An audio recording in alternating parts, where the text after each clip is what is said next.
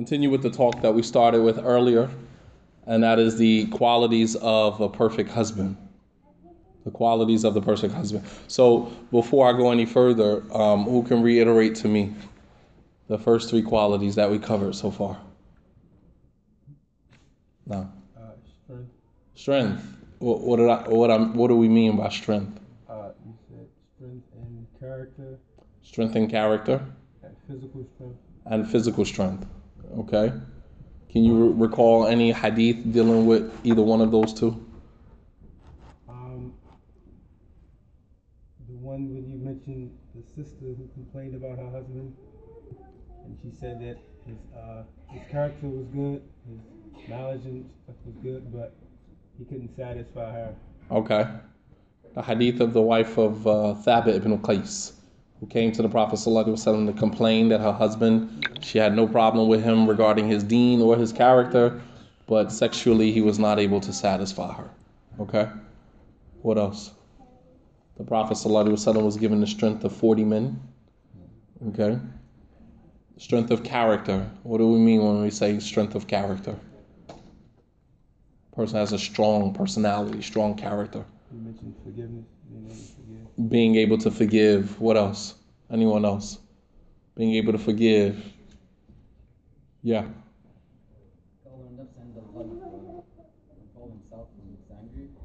controlling himself when he becomes angry. Good. MashaAllah. Anything else? What about conviction? Conviction of faith. Person being convinced in his faith. All right. Okay, so strength. What was the second one?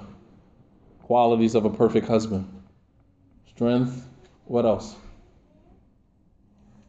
It was only three. Trust. Being trustworthy.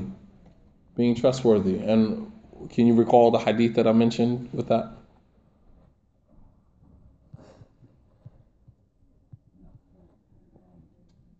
When the Prophet ﷺ went to spend the night with Aisha and he closed the door quietly, took off his sandals quietly, he laid down quietly, put, he got back up, put his sandals on quietly, walked out of the door quietly, and she followed him, right?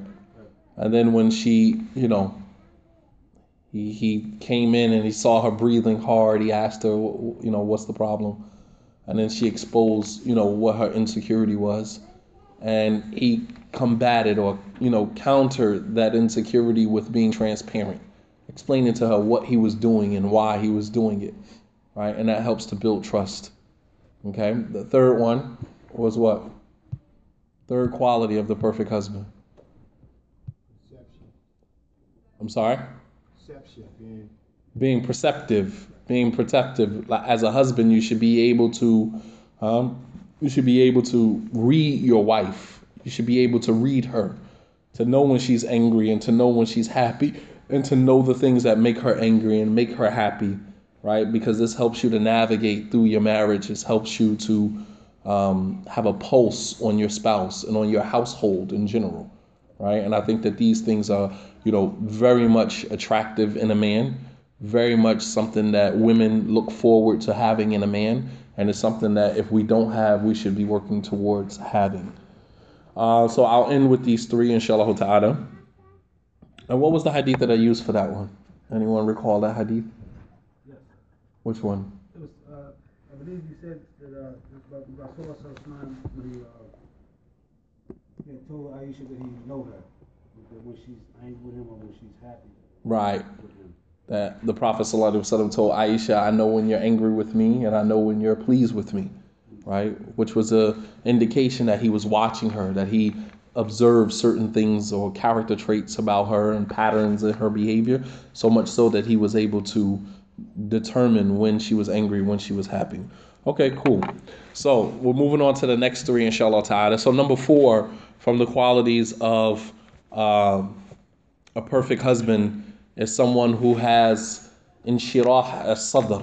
Inshirah as-sadr it means that someone who is accepting of people and what they have to offer. Have to offer. I think anyone when they come into a marriage, they want to be accepted.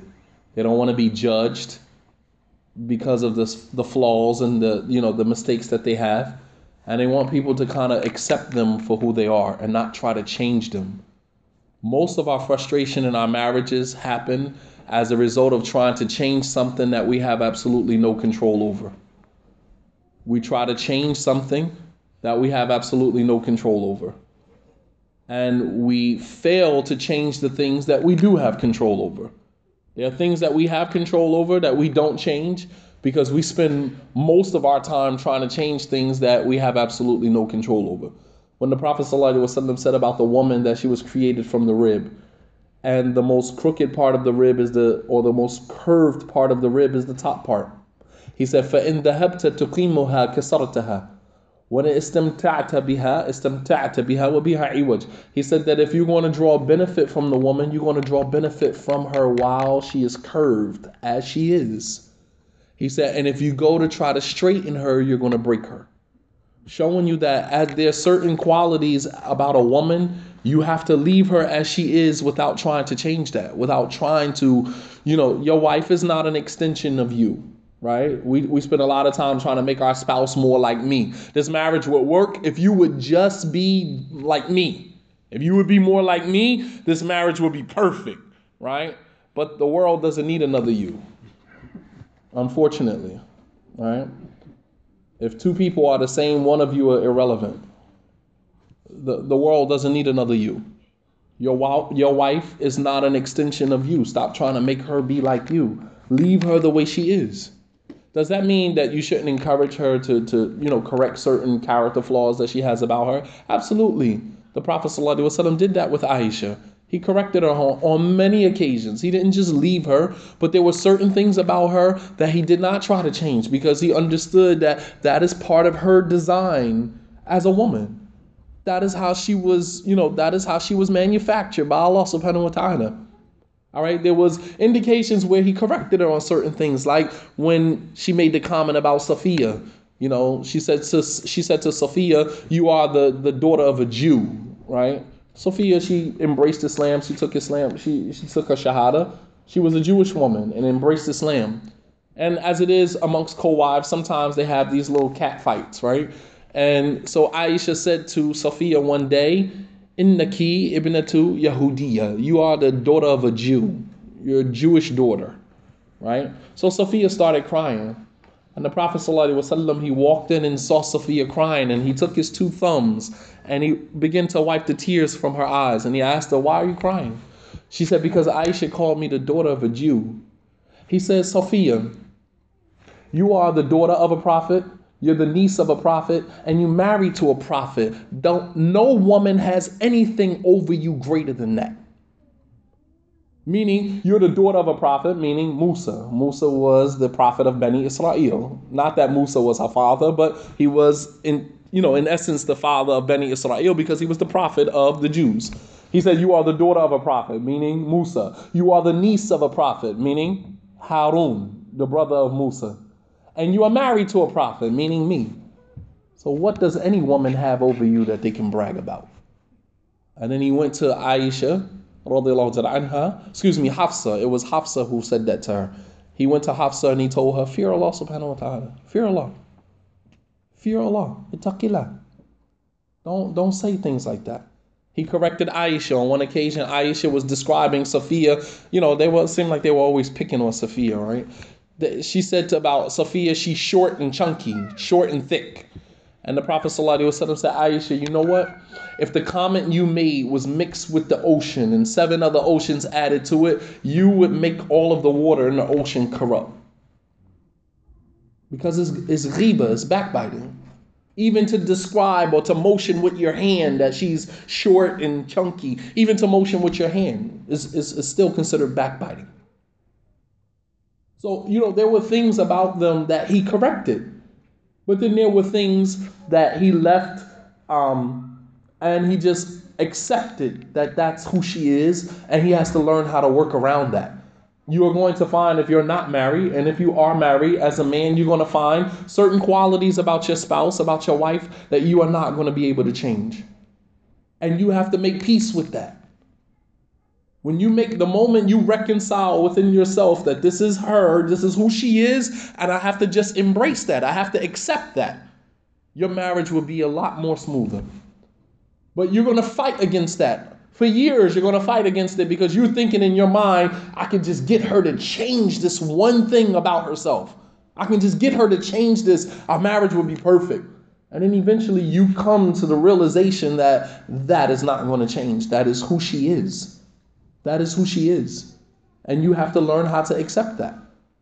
And accepting something, accepting people who, for who they are, is called inshirah as-sadr. Just being open-hearted and being accepting of people as they are without trying to change who they are. I'll give you an example. On one occasion, the Prophet ﷺ was with Aisha, and most of his companions knew that if you wanted to send him a gift, right, to send send it to him while he's at Aisha's house. So on one occasion, his wife Umm Salama, she wanted to send him um, a plate full of food, sweets, and it could have been innocent or it could have been contrived. You know, you never. Sometimes you never know. Nonetheless um, you are responsible for how you react, and you are not responsible for what people do to you, right? Life is 10% of what happens to you, 90% how you respond to it. You have no control over what people do, but you do have control over how you respond to what people do to you. And that is what you are accountable for. You're not accountable for what people do to you, but you are accountable for how you respond to other people, right? because there's some responses that are just not warranted. An example of that is the, the Jews, the group of Jews who walked past the Prophet ﷺ one day and said, As-samu alaikum, may death be upon you. Right? Just think, you're sitting here with your wife, and a group of Jews walk past you, and instead of saying Assalamu alaik, they say As-samu alaik, which means death. May death be upon you. And the Prophet ﷺ said, Wa alaikum, and to you too. and to you too. So Aisha got up and she started yelling. La'natullahi alaykum, may the curse of Allah be upon you. Wa ghadabuhu wa alaykum kada, and may the curse of Allah be upon you, and the anger of Allah be upon you. And the Prophet ﷺ said, Man, ya Aisha. He said, Aisha, relax. She said, Oh, Messenger of Allah, didn't you hear what they just said to you? He said, Yes. Didn't you hear what my reply was? Wa alayk. That's not necessary. What you're doing right now is not necessary. He said, Aisha, إن أبعد الناس منزلة يوم القيامة من فر الناس منه من شره. That the, the people who have the worst station or the worst place with Allah on the day of judgment are people who other people run away from them fearing their bad character. That's, that's not necessary. He corrected that. But on this occasion, he didn't correct it right? Because he understood that that was her dilemma. Everybody has something that they're struggling with. Everybody you come in contact with has something in their life that they're struggling with. It may not be your struggle because sometimes we become dismissive because if it's not my struggle, then we kind of just dismiss it. Like it's it's not it doesn't it's irrelevant. You need to get over that. But when it comes to your struggle, it's like, oh, I'm struggling. I'm, I'm, that's my struggle. Okay, but what might be somebody else's struggle may not necessarily be yours, but it doesn't give you a, the right to dismiss anybody's struggle. Right? You might not struggle with drugs and alcohol, but there might be somebody who does struggle with drugs and alcohol. That's their fitna. Everybody, Allah subhanahu wa ta'ala, has hand designed fitna, trials, and tribulations specifically for you. And that is to test you, and that is to test you over and over with those things to either make you a better person or to break you by those things and then reward you because of your brokenness yom al qiyamah. The Prophet uh, uh, Sufyan al-Thawri, rahimahullah ta'ala, one of the scholars of the Salaf, he said, Lola al-balaya laqadimna yom al-qiyamah mafalis. Sufyan al-Thawri, he said, if it wasn't for the trials and tribulations that Allah had given us in our lives, we would come on the day of judgment bankrupt with no good deeds. Some of us, the only good deeds we are going to have when we come Yom Qiyamah is because of the trials and tribulations that we had to endure in our lives. Bottom line, Allah subhanahu wa ta'ala wants us to go to paradise. So when Allah wants good for us, He tests us. As the Prophet ﷺ said, "Idha ahabballahu that when Allah loves the people, He tests them. So if Allah Subhanahu wa Taala wants us to do good and wants us to be better, He's going to give us tests that are specific for us, right? And the last thing you need with a test that is specific to you is for somebody to come and dismiss that and say, oh, that's not a fitna, you need to learn. Because we always got the solution, right? We got it all figured out. We always got the solution. Oh, brother, you're only struggling with that because you don't understand Tawheed. If you just understand Tawheed, then your life will just magically repair itself, right? MashaAllah, tabarakallah. Who died and left you, my psychologist, to, you know, look into my life and figure out that my biggest problem is that I don't understand Tawheed. MashaAllah, tabarakallah. So you you know what my issue is, right? You, have made a, a, a, diagnosis of my problem, and my issue is I don't understand Tawheed. So all I got to do is understand Tawheed, and all my problems will just disappear, right? MashaAllah, tabarakallah. Well, Allah, we need to stop, man. We need to stop, seriously, man. Because it's dismissive. It's dismissive of the human part of us that we have certain struggles that we deal with, and it don't have nothing to do with understanding Tawheed. It has nothing to do with not understanding Tawheed. Because that is our solution for everything. Because we like to think that we have control over a situation. So we'll throw a solution like that. Well, if the people just got to understand Tawheed. We just got to teach the people Tawheed, right? Because that makes you feel like you got the solution to the problem. That feeds your ego. That feeds your ego and validates you. But in the process of validating yourself, you invalidate everybody else. And that's not fair. So on this occasion, Umm Salama, she sent some food to the Prophet ﷺ. And when Aisha saw the, the maid servant walk in with the plate of food, she walked over to the maid servant and she took her hand and she smacked the plate out of the maid servant's hand. The plate fell on the floor, broke into pieces, and the food was all over the floor. The Prophet ﷺ, what was his response to this? He smiled and he said, Gharat ummukum. Yeah, your mother's jealous again. your mother's jealous again. Because this wasn't the first situation that Aisha re- reacted in a way that was inappropriate, but he understood that this is what it is. You're not going to change that. He didn't say, Astaghfirullah, you need to fear Allah, you just broke her property. You know, he didn't respond like that because that was an aspect of her character that he accepted. That's what it is. That is what I'm dealing with. That is my trial. That is my fitna. Right? That is my trial. That is my fitna. That is what I'm dealing with. Right? So instead of blaming her or condemning her for something that is her struggle, he just acknowledged that that's what it is. Right? Your mother has become jealous again. And then he began to pick up the plate, the pieces of the plate, and put the food back on it. And he took one of Aisha's plates and he replaced the one that she broke. So he gave her the one that she broke and took one of her plates and gave it back to Umm Salama to replace the one that she broke. And it shows us that if you break someone's property, even if it is an accident, you are responsible for replacing it. You are responsible for replacing it. So if you go outside and you accidentally bump somebody's car and their bumper falls off the car, simply getting out and saying, "My bad, Achim," uh, you know, Subhanallah. No, you are you have to fix that. You Islamically, you have to fix that because you destroyed my property, even if it was by accident. You still are responsible for fixing that.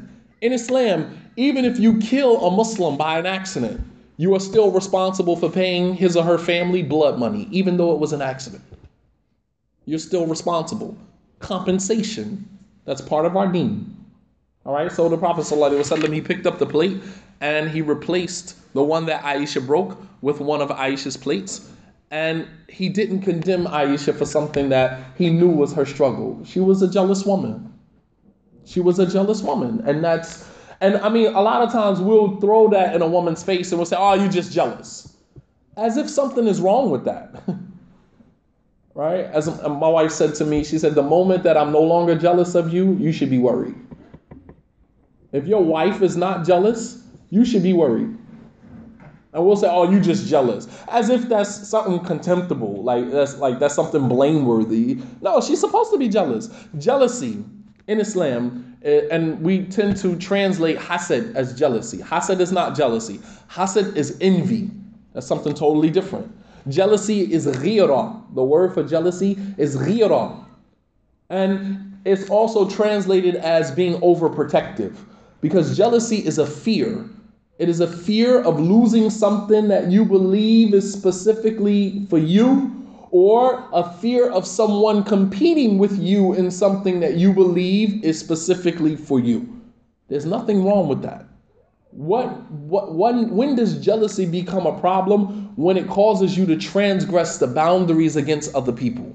That's when it becomes a problem. But simply being jealous, even for men, because as men, we live in a society today where we pride ourselves on, I don't, I don't have jealousy issues. I'm not, you know, I'm not jealous. I'm secure in, in, in my manhood. Like, not being jealous over your wife does not make you any more of a man. It actually makes you less of a man, right? They have a term for that in Arabic. It's called dayyuth. The youth is a man who doesn't have any jealousy or doesn't have is not overprotective. He lets his wife come outside any type of way she wants. She can wear what she wants. She can go where she wants. She can hang out with whoever she wants. We're talking about men, the opposite sex, and you don't care. Your wife can hug other men, shake the hands of other men. You know, you know this this is okay, and you don't have a problem with that. And the Prophet ﷺ said that the, the youth will not enter into paradise. And the, the translation for dayyuth in English is a cuckold. A cuckold is someone who has no backbone. So in Islam, even as men, we should have a level of jealousy with us as it relates to our wives, as it relates to our mothers, as it relates to our, our daughters. We should be jealous right? But that doesn't make you any more of a man. We got to stop. We got to be able to distinguish the standards that this society has set from the standards that Islam has set for us. And we live up to Islam standards and not the standards of the society that we live in. Because their society, their, their standards are man made and they fluctuate depending on circumstance and situation. Every day, their standards change. Islamic standards, they don't change, they are what they are. Even the Prophet ﷺ, he was sitting with one of his companions, Sa'ad, and Sa'ad said, Wallahi لو رأيت رجلا يمشي مع امرأتي لضربته بالسيف. He said, Wallahi, if I saw a man walking with my wife, I would strike him with my sword and not the flat part. Meaning, I wouldn't hit him with this part, I would hit him with this part. And the Prophet ﷺ said, أَتَعْجِبُونَ مِنْ غِيرَةِ السَّعَدِ Wallahi inni la aghyar minhu. He said, Are you amazed at the jealousy of Sa'd? He said, I swear by Allah, I'm more jealous than he is. I'm more jealous than he is. He said, and Allah subhanahu wa ta'ala is more jealous than any of us when we go out and we transgress the boundaries that He has set. So, you know, jealousy is definitely something that is a characteristic that we should have as men uh, and definitely a characteristic that women should have. Um, but jealousy becomes a problem with the women when they utilize jealousy to make them transgress the boundaries that has been set. So the Prophet ﷺ, there were, and I mean, this wasn't the only quality about Aisha. He just accepted. He accepted that that's who she was, and he didn't try to change that about her. When she became jealous, he just simply said, "Gharat ummukum, your mother's jealous again. You know, here we go again." but he never condemned her for it. He never blamed her for it. He accepted that that is who she is. And I think that people can function in a relationship better when they know that the other person is accepting of, they don't have to walk around on eggshells right? You heard you hear that term all the time being used, and I hear couples use that all the time. I feel like I'm walking on eggshells. Why does a person feel like they have to walk on eggshells? Because they know that a particular quality about them their spouse doesn't like and doesn't approve of, so they try as as much as they can to keep that quality, you know, tucked away somewhere. But it always kind of comes comes out. And the moment it comes out, the, the other spouse is always calling them on it and always drawing attention to it as opposed to just accepting that that's who the person is and we just need to learn how to navigate through uh, this relationship with those qualities. Number from the qualities of a perfect husband is someone who is not afraid to articulate how he feels to his spouse right? And and that's a big one for us especially african american men. We are probably at the top of the list of men who have a hard time expressing how we feel we keep all of that stuff bottled up inside of us, and it comes out in other ways, right? And I'll tell you when we get very emotional and when we start to articulate how we feel when we go to jail. Right? When you go to jail, you become the most sentimental individual that I have ever seen. We write in five, six, ten page letters about how much you love and how much you sorry, and you know, and then you know, but when you're on the other side of the fence, you know, it's this macho exterior, this, you know, this hard exterior, you know. But then when the moment you get behind bars, all of those emotions and feelings come out. And women, y'all y'all love that. Y'all love that. You get the letters, you still got the letters. You, you're not throwing them away. You cherish those letters because that's about the only time you can get the man to talk about how he feels, right? Um, but we have to in our marriages, man. We can't we can't function in our marriages on autopilot, right? Marriages need emotion, feeling in order to right in order to flourish, right? Or we just on autopilot and it's just like we live in like roommates together in the home. Nobody is expressing any feelings. You know, how many of you guys in here are married? Okay, keep your hands up. How many of you that are married, you know, don't have a problem telling your wife how much you love her and, you know? Okay, everybody. How many of you are not married? All right, out of the brothers that are not married, how many of y'all looking to get married? All right, because there's some brothers here that wasn't here earlier. All right, so come see me after this lecture is over. We're gonna get you married today. the Arabs they have a saying, "Zawajak Allahu bikran bukra." May Allah marry you to a virgin tomorrow. no, seriously, uh, see me after this is over. We have some sisters that we need to get married. So, not being afraid to articulate your feelings to your spouse. This is this is very important.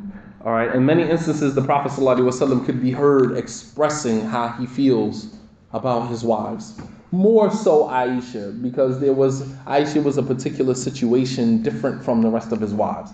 Aisha was the only woman who had never been married before. Every other woman he was married to had been married previously. Most of them had children. Most of them had lives prior to him. He married her straight from her father's house. She had no prior experience with, you know, being married. She had no children. You know what I mean? So can you imagine being the youngest out of all of his wives, the most immature out of all of his wives, the only one that didn't have any children, right? So there was a lot of pressure on Aisha. And the Prophet ﷺ, knowing that, he let her, you know, he kind of catered to her in a way that he didn't cater to the rest of his wives. And they accepted that. They didn't have any qualms with that. They didn't make any issues with that because they know that everybody's situation is different. And the way that he deals, and sometimes women in polygyny don't understand that. They might see a man dealing with one wife one way and dealing with her another way, and they consider that some form of injustice. When in fact, it's from hikmah that everybody's situation is different. And it's no one size fits all method of dealing with women when you're in polygyny. Everybody's situation is different. Some women require more engagement and some women don't. Some women are a little more secure. They don't really need you to engage them like that. They're okay. And there's some women who are insecure that require 24 7, you know, reassurance and, you know, engagement. There's women who require that. All right. Um, on one occasion, a man came to the Prophet ﷺ and said, Ya Rasulullah, man ahab nas ilayk. Who is the most beloved people to you? Who do you love the most out of all of the people? And the Prophet ﷺ, asking for further clarification, he said, Amina rijali, amina nisa. Do you mean from amongst the men or from amongst the women? They said, From amongst the women. Who do you love the most? And the Prophet ﷺ said, Aisha. No, no issues with that. Who do you love the most? He said, Aisha. They said, Well, what about the men? He said, Abuha, her father. I love Abu Bakr more than I love anybody. And I love his daughter more than I love any woman. And so, you know, her, when that gets back to her, they had a very small, tight knit community. So when something happened, trust me, it got around. So when that gets back to Aisha, how do you think that that makes her feel? That he's telling people, strangers out and about, how much he loves his wife, right? And there's, there's, you know, there's nothing wrong with that. Um, there was another situation where Aisha actually made the Prophet ﷺ confront these feelings. The Prophet ﷺ, one day he was with Aisha, and as she used to always do, she would always ask questions, right? And she would always make him dig deep. She was the type of woman that didn't allow him to just deal with her on the surface. You gotta go deeper when you're dealing with me. It's, you're not gonna give me the surface. You're gonna go deeper with me. So she asked the Prophet ﷺ on one occasion, she said, Ya Rasulullah, kayfa hubbuka li? How much do you love me? How much do you love me? If your wife was to ask you that now, how do you respond to that without sounding so corny and cliche-ish? well, you know, my love for you is like deeper than the ocean. Like, come on, dude. You sound, that's so corny. It's, it's so cliche. How do you respond to that in a way that reassures your wife that you actually feel like that about her? She asked him, Kayfa hubbuka li? How much do you love me? And the Prophet ﷺ, he said, Ka'uqdata habal. I love you like a rope with a knot tied in it. He's giving her a metaphor. It's, it's analogous because in the Arabic language, that was always seen as a sign of eloquence. You know, Allah subhanahu wa ta'ala uses these analogies all in the Quran. All throughout the Quran, you'll find analogies used with this and with that because this was seen to the Arabs in Arab custom and tradition. It was seen as a sign of eloquence. Like when Aisha asked the Prophet Messenger of Allah, if we settled in a valley and there was a tree that had not been eaten from and a tree that had been eaten from, which tree would you allow your camel to graze around? Right? She's using an analogy, right? But she's going somewhere with this. And the Prophet ﷺ, because he understood the language, he understood the culture, he was able to see exactly where she's going with this. So he said, I will allow my, my camel to graze around a tree that had not been eaten from. You can't get me with that. I, come on, that's too easy. I do this with my eyes closed, man. He knew where she was going with that, right? The most powerful speech is what the person is not saying. And this is this is a this is a skill that many of us have yet to acquire, and that is listening to what someone is not saying. Because sometimes what a person is not saying is even more important than what they are saying. We call it reading in between the lines. So if your wife said to you, if we settled in a valley and there were two trees in the valley, there was a tree that had been eaten from, meaning it had fruits on it, and it had been eaten from, and then there was a tree that had fruits on it that had not been eaten from, which tree would you let your camel graze around? You know where she going with this. And the Prophet he said, I would allow my camel to graze around the tree that had not been eaten from. She said, Yeah, that tree is me. I'm the only wife that you have that has never been touched by another man. Every other wife you've been married to has been married to another man except me. The Prophet ﷺ, what did he how did he respond to that? He just smiled and walked away. All right, I'll deal with that battle another day. Not today, Shaitan. not today. Sometimes we have to tell ourselves that. Shaitan, not today. You're not going to win today. Right? So the, the point that I'm making is that it was from Arabic, you know, Arab custom and tradition to use metaphors and analogies when speaking because that was seen as a form of eloquence. So she said, um, How much do you love me? And the Prophet ﷺ said, I love you like a rope that has a knot tied in it. So if I, if I didn't say any more, because Aisha actually, she knew what he meant by that. So I'm asking you, as um, Mia Abdul Hakim was talking last night about understanding the Arabic language and understanding the Arab culture. Because when we mention hadith like this, we have to go into a long soliloquy to explain what it actually means simply because many of us don't know the language or not familiar with the culture. So then we have to, you know, do a great deal of explanation. What did he mean by that? If his wife said to him, How much do you love me? And he said, I love you like a rope that has a knot in it. What does he mean? What, what does the metaphor represent? If you had to take a shot. Strong. Huh? Strong. My, meaning my love for you is strong. How, how'd you get that from uh, the, the rope with a knot tied in it? Because um, the knot will be hard to come out. More pressure you put on the knot, it, it won't let go. MashaAllah. Good. You're absolutely right.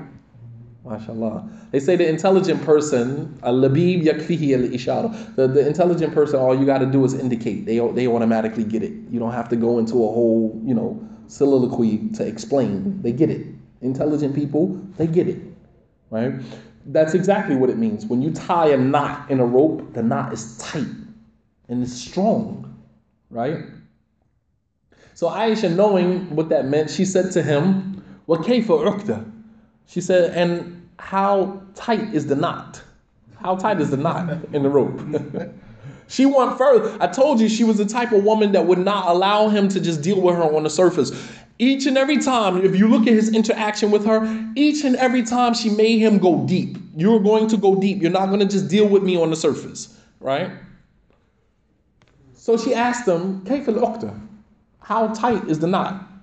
Like you've been married to me all these years. Like, has it not loosened a little bit? Like, is it as tight as it was from the beginning? Like, how is the knot now? And he said, Al ala haliha. Yani kal. He said the, the, the knot in the rope is just as it was from the day it was tied. Never, you know, never loosened. And she said to him, Sallallahu Alaihi Wasallam, La ubali bil maut mundu an araftu annaka zawji fil jannah. She said, I've never cared about death from the moment I realized that you were going to be my husband in paradise. Death never mattered to me anymore from the moment I realized that you was going to be my husband in paradise. La ilaha illallah. Shakespeare, Shakespeare couldn't have written anything more poetic than that. Their conversations was just so deep, man when you just reflect on the dialogue, right? And even in the Quran, when you reflect on the dialogue, you just replay the conversation in your head over and over and over. You can just, sometimes you put yourself right there in the middle of the conversation in that dialogue. You know, and that was a real moment for her. She wanted him to engage her. You know, and sometimes we don't understand that. Sometimes as men, we might come home from work, we got a ton of things on our minds, and your wife wants you to engage her. She doesn't want a solution to the problem, she wants you to listen to her, engage her, right? Sometimes, you know, people are not looking for solutions. Men, we are proverbial problem solvers. We got the solution to everything. Everything, we got the solution. Sometimes women don't want the solution. They just want you, they want your undivided attention. I want you to just listen. You know, and that's, you know, a quality about the Prophet ﷺ that he had that definitely set him aside from other men. The last quality, and I'm going to mention inshallah ta'ala, we'll end here, and if there's any questions or whatever, we'll try to take some time to address those. Um, number six, from the qualities of a perfect husband, and of course, I would be remiss if I didn't say this, and that is the quality of being able to navigate your way around the religion.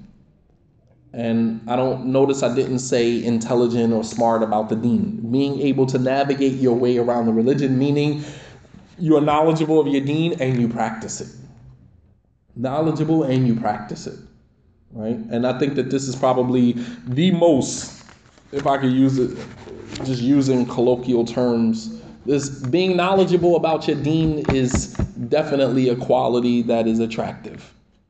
It's attractive when a woman sees a man who knows his religion, not necessarily in theory, but in practice as well, knows, familiar with his deen, he knows how to navigate his way around the religion.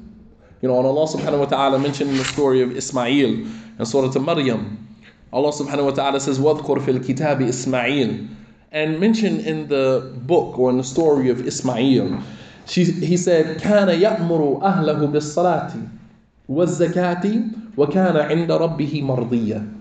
That he used to command his family with the salah and command his family with zakat. وكان عند ربه مرضيا. And he was pleased with his Lord.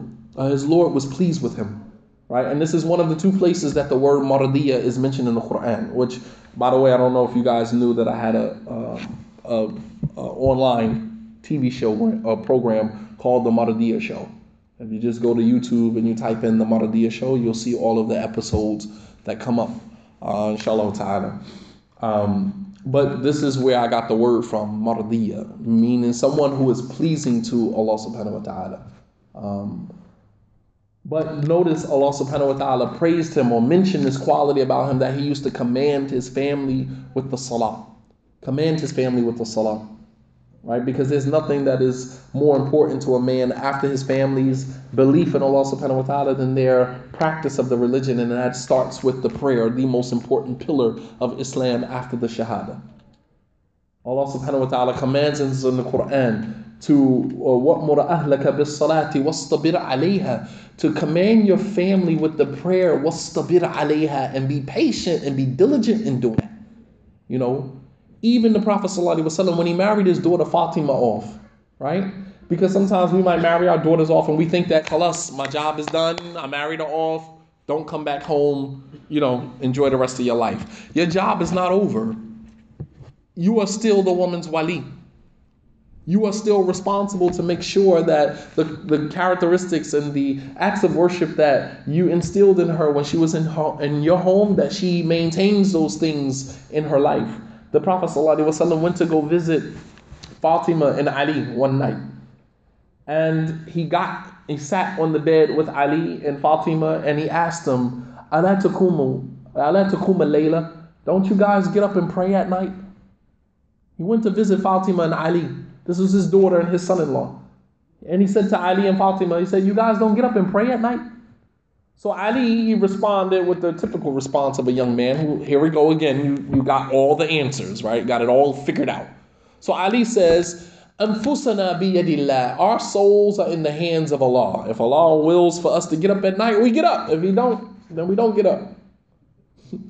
the Prophet ﷺ, he dusted his leg off and he got up and walked away, shaking his head, and he said, Well, can jadala. The human being is the most argumentative of creatures. Just get up and pray. I didn't ask you for uh, this whole dialogue about whether Allah gets you up or not. Just get up and pray.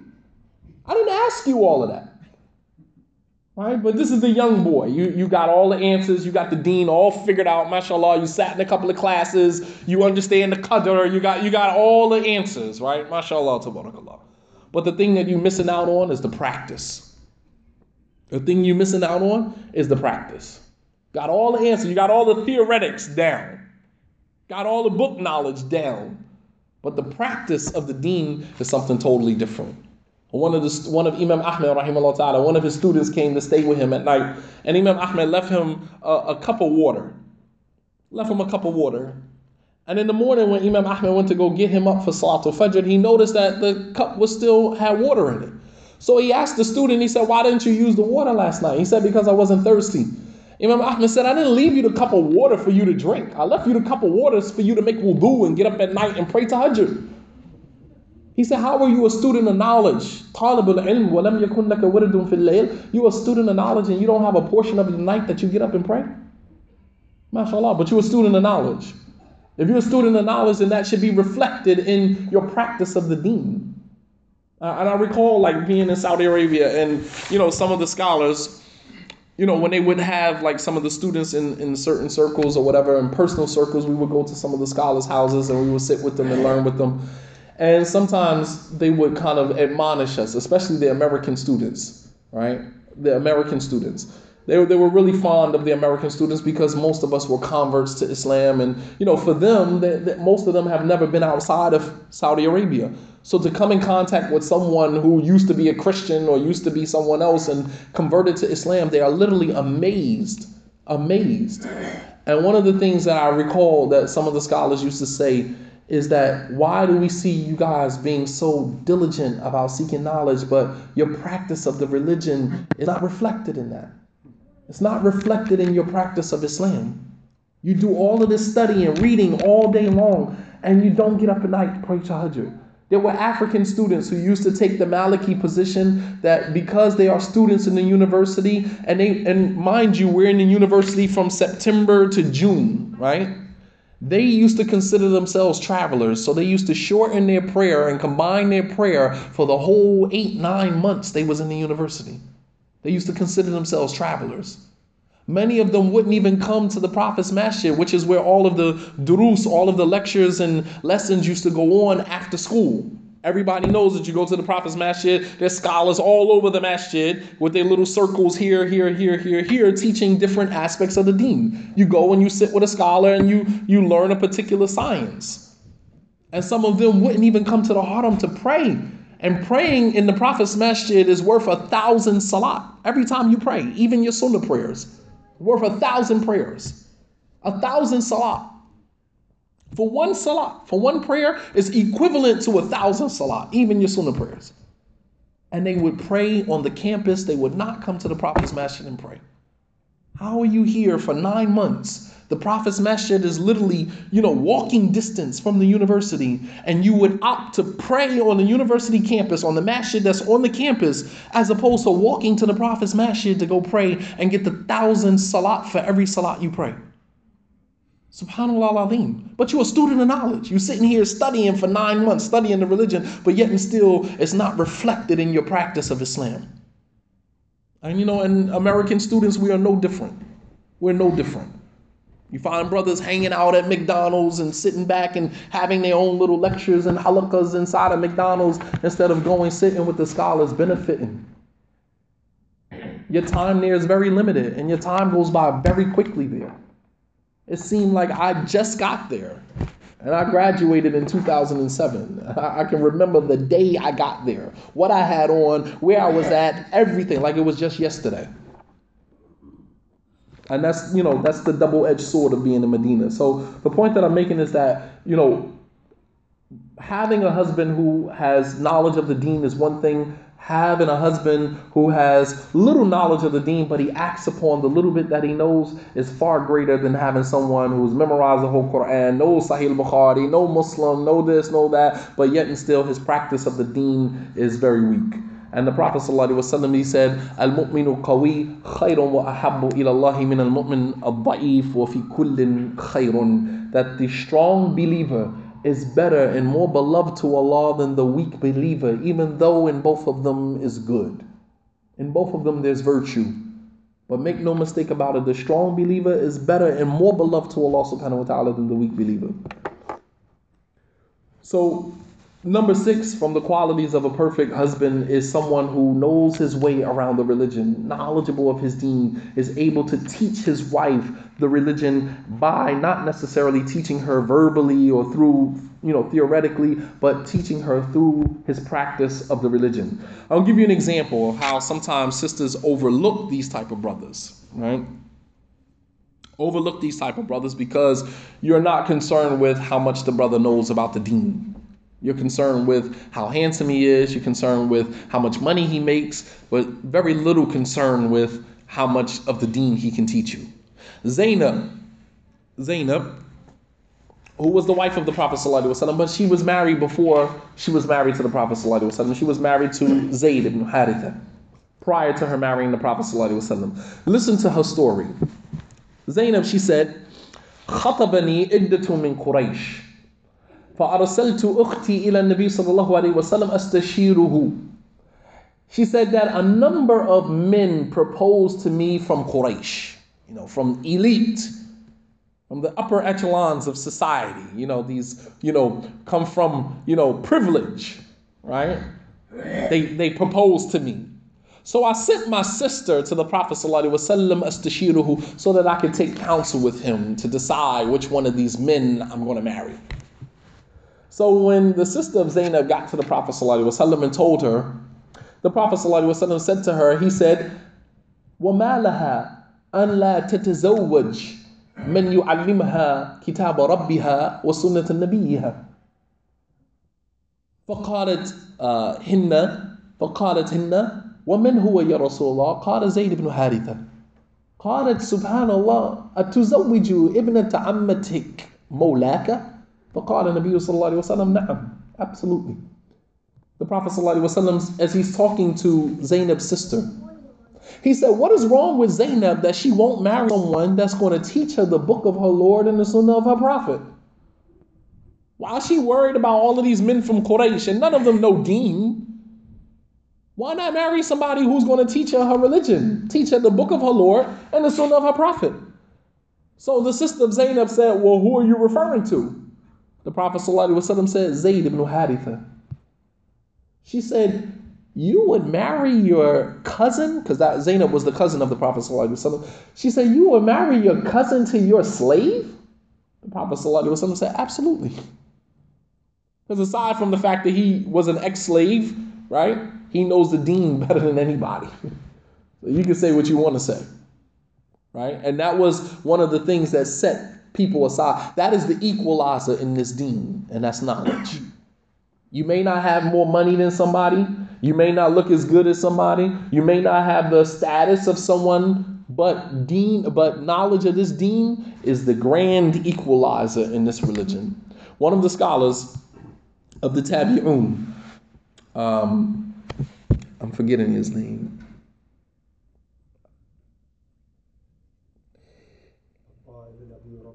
No, not at all. Uh, Muhammad ibn Sirin.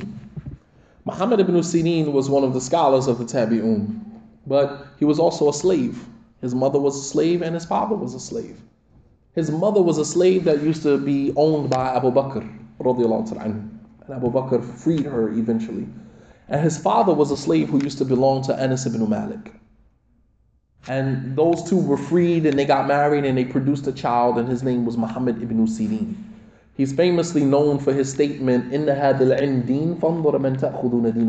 Indeed, this religion, this knowledge is the religion, so let every one of you look at who you take your religion from. That's Muhammad ibn Sirin. Right? Muhammad ibn Sirin, his mother, when she was freed as a slave, she had a deep conversation with her son. She said, Ya bunayya, innaka takumu fi majlis al-qawm إلا المضحوك منك مسخور بك فعليك بالعلم فإنه يرفعك She said, Oh my son, in most circles you are going to find yourself the laughing stock. People are going to laugh at you, people are going to make jokes about you because you used to be a slave. Your, your parents were slaves. She said, But seek knowledge of this deen, and Allah subhanahu wa ta'ala will raise you. Doesn't matter where you come from. Knowledge of this deen is the equalizer. It will make everybody equal. So on this one occasion, the Prophet ﷺ said to Zainab, her, her, sister, why don't Zainab marry somebody that's going to teach her the book of her Lord and the sunnah of her Prophet? So she said, well, who are you referring to? He said, Zayd ibn. So she said, you will marry your daughter, you will marry your, your cousin to your slave? He said, absolutely. Absolutely. And eventually Zainab married him, and you know she caused a lot of problems in his life, made his life you know miserable as heck. And then eventually, you know, he divorced her, and the Prophet ﷺ eventually married her. The point that I'm making is that the Prophet ﷺ used Zayd ibn Haritha, regardless of what he was and where he came from, as someone that she should have married because he's going to teach her hadith. Another example, and this will be the last one, hadith found in Sahih al-Bukhari in the chapter of marriage. جاءت المرأة إلى النبي صلى الله عليه وسلم فقال يا رسول الله هل لك إلي حاجة فنظر إليها النبي صلى الله عليه وسلم ثم طأطأ رأسه. فقام رجل فقال يا رسول الله زوجني إياها. فقال النبي صلى الله عليه وسلم وما عندك؟ قال ما عندي شيء.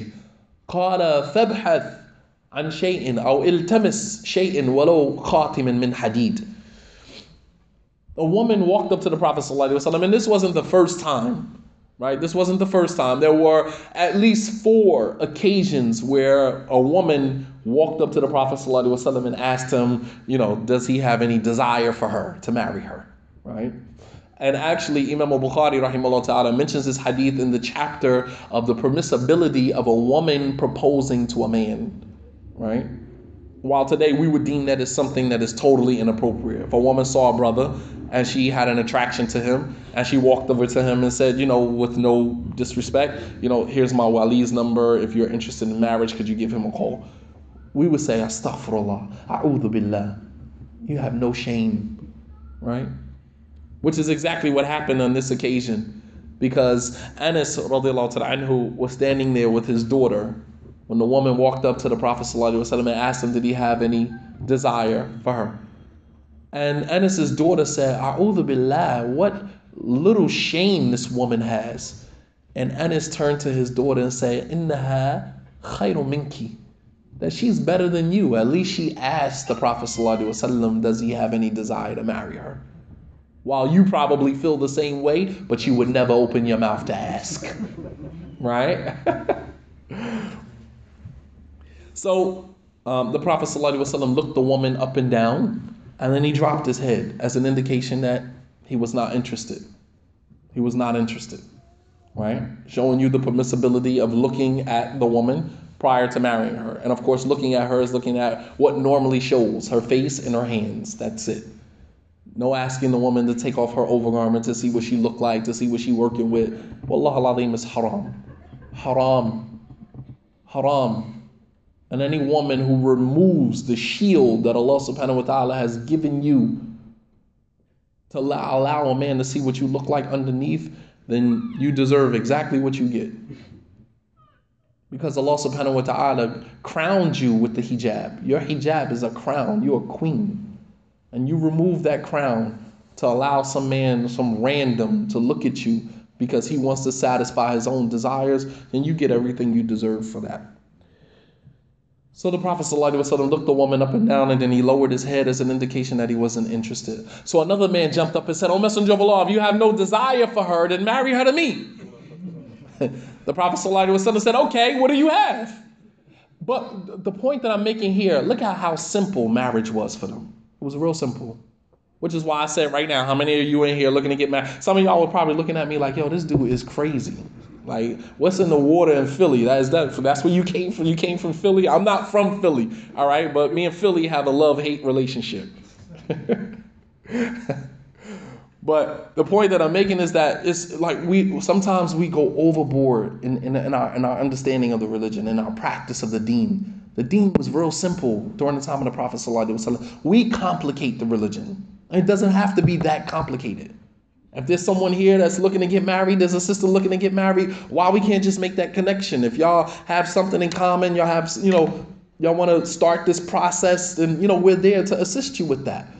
But when we don't open doors or we don't create situations where we feel comfortable, where we can do that, then we resort, we find people resorting to measures that are haram.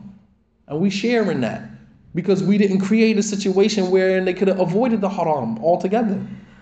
Our children shouldn't have to meet up at certain places to meet with each other. They should feel comfortable coming to their place of worship, being able to come to their imam, being able to express their desire for marriage, and have the imam right there on the spot say, you know what, I know a brother right here. Um, brother, what's your name? Ain't you looking to get married? Uh, let me make this connection right here. The man stood up and said, Oh, Messenger of Allah, if you have no desire to marry her, marry her to me.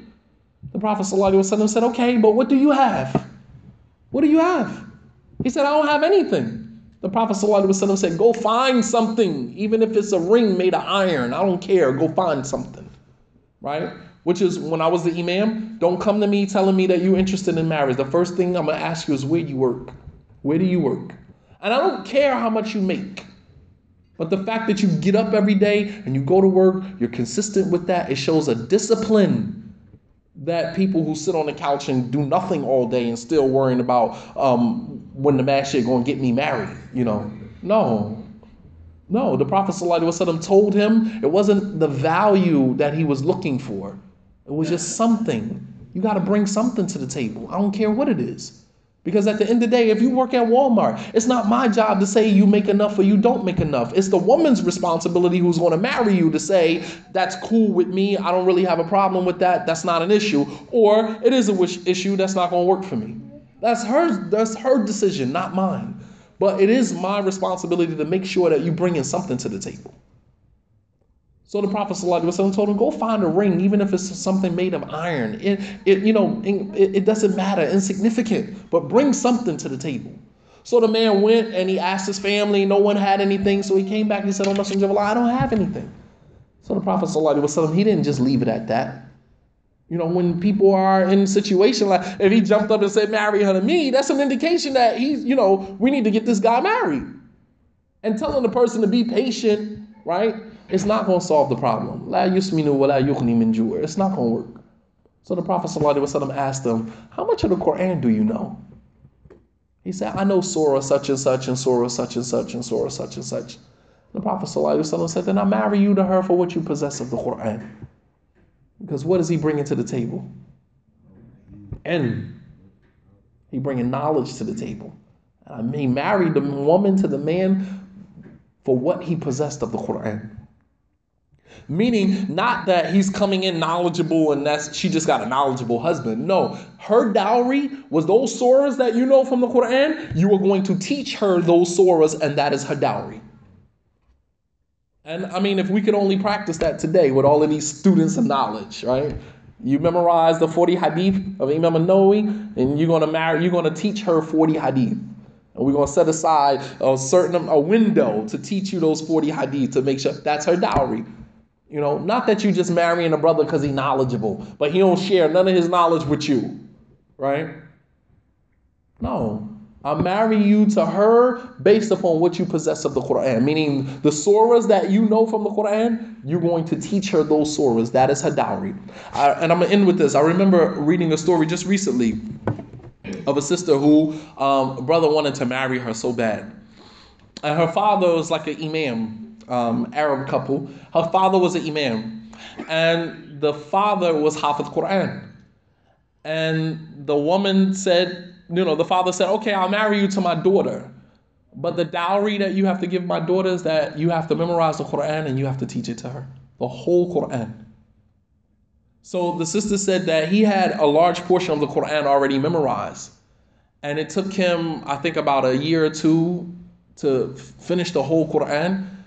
And you know, the whole while she says like she's just continuously encouraging him. Uh, please, like you know, if we want to get married, that my father said that the stipulation is that you had to memorize the whole Quran. Think about this right now. If a man came to you to marry your daughter right now, and you told the man, I'll marry you my daughter, but you got to go and memorize the whole Quran before I give it to you. Do you really think that he would be that committed to go memorize the whole Quran to marry your daughter? Absolutely not. He gonna go and say, all right, man, may Allah bless your daughter. And I'm gonna stick with the qul huwa Allahu I know, and I'm gonna go marry somebody else. No, I'm serious. But that takes discipline. And that's what we don't have. We don't have that level of discipline. And I mean, the fact that he went and it took him a couple of years to memorize the whole Quran, and she waited for him. She waited. She waited for him. But that look at that discipline. And it shows that he really wanted to be married to her. While we, we, we, you know, we sell our daughters off for nothing, man. We don't make people work for anything. And when people don't have to work for anything, they don't put value on it. And sisters, you make it so easy for the brothers. You either go too too extreme or you just you undervalue yourself completely. We have to find that middle course. You know, we're not giving the sisters away for free. You you are going to work for that. All right? But at the same token, we're not going to make it such a task or such a challenge that the brothers and sisters give up on getting married altogether and just resort to measures that are haram. And so this is what I wanted to present and Allah subhanahu wa ta'ala knows best. وصلى الله على نبينا محمد وعلى آله وصحبه وسلم تسليما كثيرا وآخر دعوانا أن الحمد لله رب العالمين. Uh, I don't know if there were any questions or comments about what was presented. You guys are a good bunch, man. You don't ever ask any questions. I actually I like that because that means one of two things: either you're too shy and you don't want to ask, and that's your loss, or um, it was completely clear to you and you don't need to ask any questions, which is an excellent thing. Yes, brother. Uh, so about uh, Sahabi Zayd ibn Haritha, why at the end did he got divorced from the? Why, why did it happen that they got divorced at the end of the story, and then the Prophet got married to? Okay. That's because I got you. Well, well, go ahead. Finish. Because what?